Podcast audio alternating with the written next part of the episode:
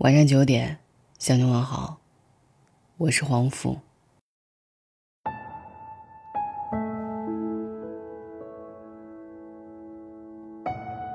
不知何时，精致和仪式感成了一些人的生活标准。越来越多的女孩都在期待成为别人口中的精致的人。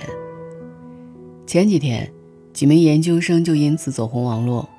为了追求仪式感，他们花了近万元改造寝室，羽毛、串灯、纱帘，这都是改造后仙女寝室里的物件。然而，打脸来得很快，没过多久。中国消防微博账号指出，该寝室改造有消防隐患，勒令其核查处理。随后，寝室装修被悉数拆除。但在安全问题被指出前，网上铺天盖地宣传的是几个女生花了昂贵的价钱打造出了仙女寝室。自己赚钱，自己改良居住环境，没什么不对。但令人不爽的是，这种对精致感的追求。总成为被吹捧的焦点。光鲜表面下是把物质和外表变成了生活好坏的标尺，伪精致正变成摆在年轻人眼前的陷阱。逃离金钱羞耻的掌心，过一百块的生活。人民日报曾对现代人的生活状态作出总结：能买吸尘器就不用扫帚，吃完牛油果又要加藜麦。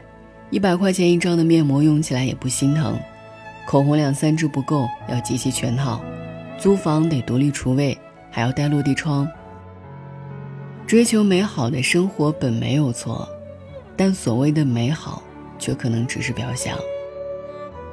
国外某社交网站上有一位网红，社交网站里的他总是吃着摆盘考究的食物，住在一尘不染的家里，不时和朋友们一起聚会。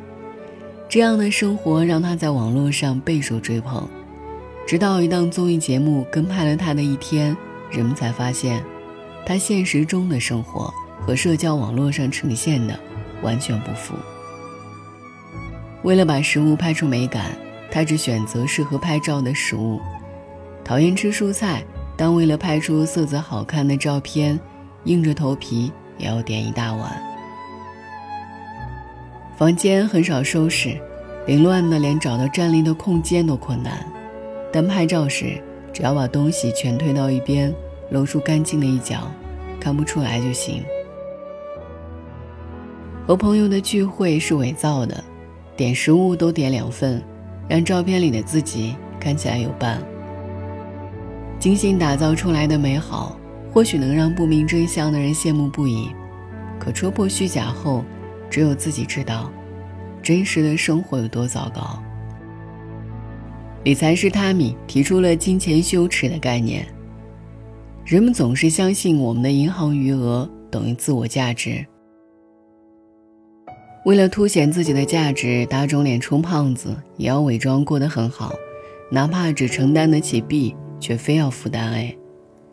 然而，汤米认为，人们应该放下物质对自我的束缚。抛弃金钱羞耻，只能负担一百块的生活，就不要硬扛一千块的日子。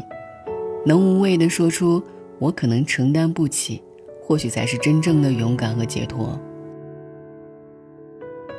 伪精致背后是消费主义陷阱，以物质为衡量标准的伪精致大行其道，背后不只是人们对于物的追求。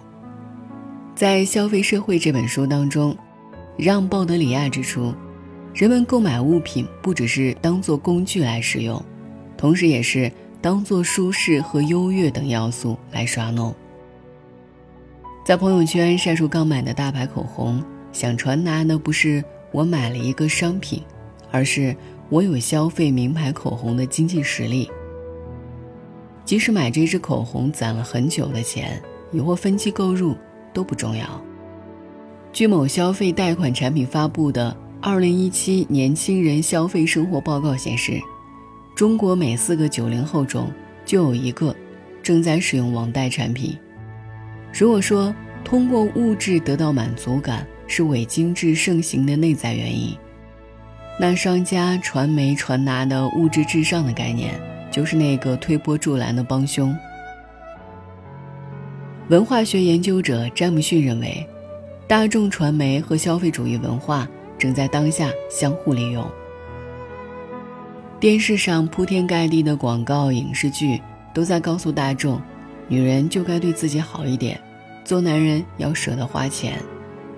一个精致的女人该用什么护肤品、背什么包、佩戴什么首饰。早就被广告做成了模板，奢侈品因此不断被吹捧和追逐，且逐渐低龄化。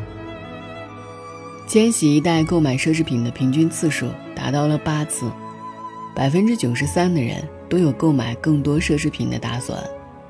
商家为了迎合消费者对仪式感的追求，更是煞费苦心。各种节日礼盒被赋予重要意义的纪念版套装。包装精美的限量版商品，这一切都被打上仪式感的标签。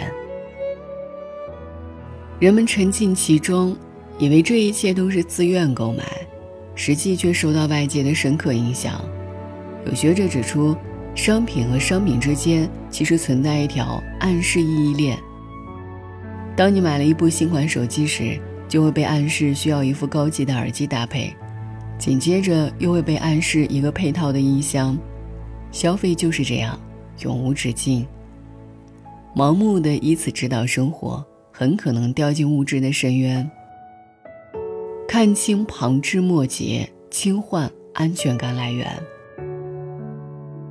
李银河说：“在我看来，精致的生活首先是清醒的，不是懵懂的，即意识到自身存在的。”其次是平和的，不是不安的；再次是喜乐的，不是痛苦的。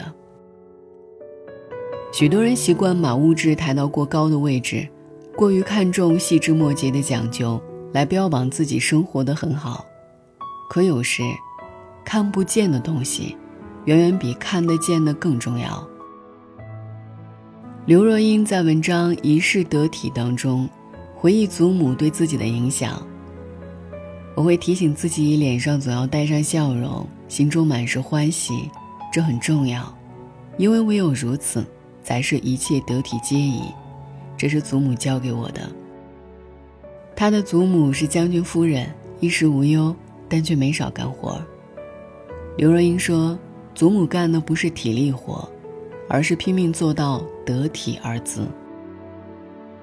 祖父是军职，家中出入的男士较多。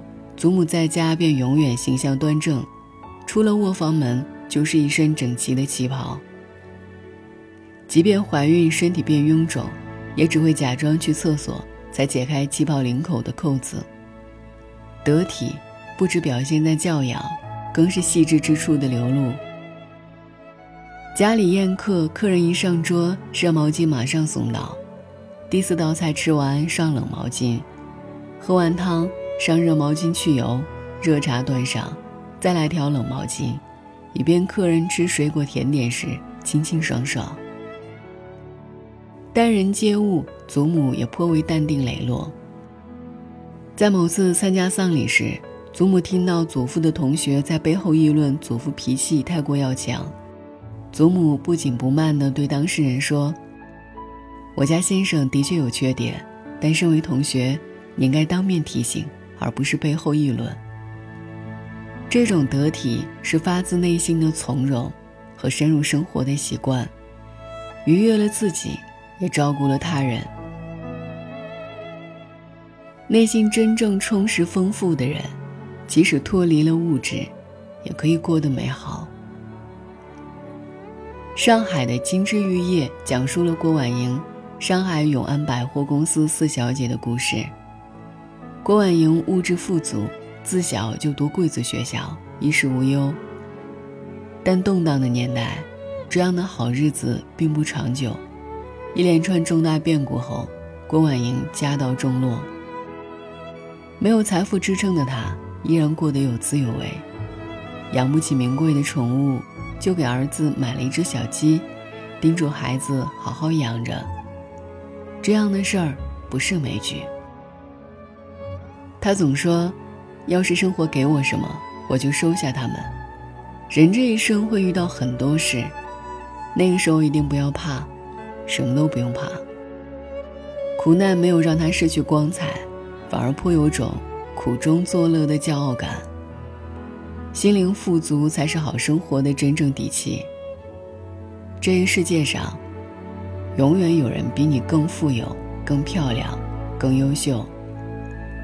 人人都不想落后，但以物质和外在作为标准，不会有尽头。一个人最美的时候，是真正成为自己。放下外在的物质焦虑，真正的精致，取决于你由内而外的努力。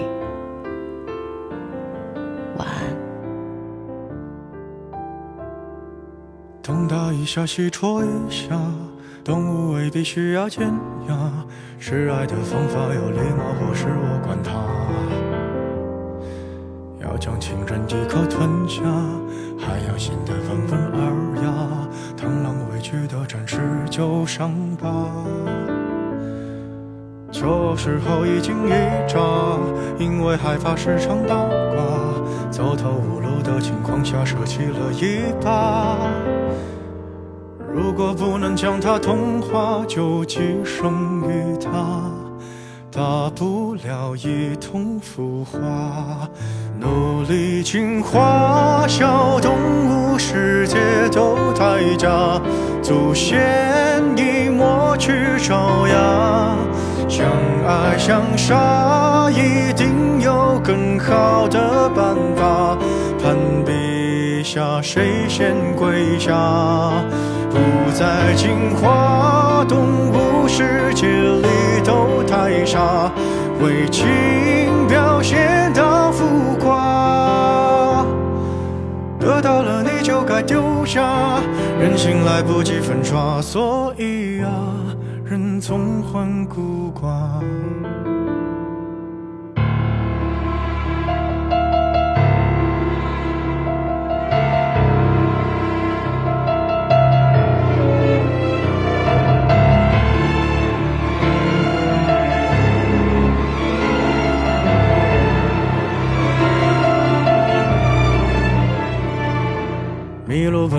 在树下说好一起浪迹天涯，机场铃铛还在往哪个方向挣扎？如果有只豺狼，它英勇披上婚纱，同伴教它度过童话。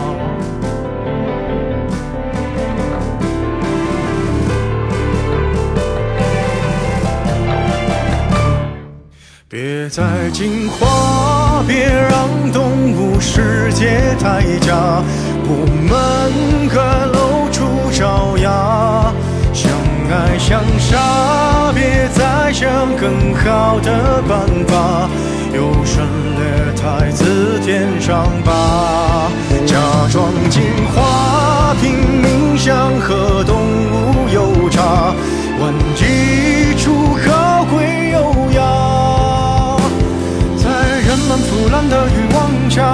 手心来不及抹杀，算了吧，懒得去挣扎。人类用沙想捏出梦里通天塔，为贪念不惜代价。驾驭着昂贵的木马，超越一层层铁甲，最后啊，却一丝。别害怕，我们都孤寡。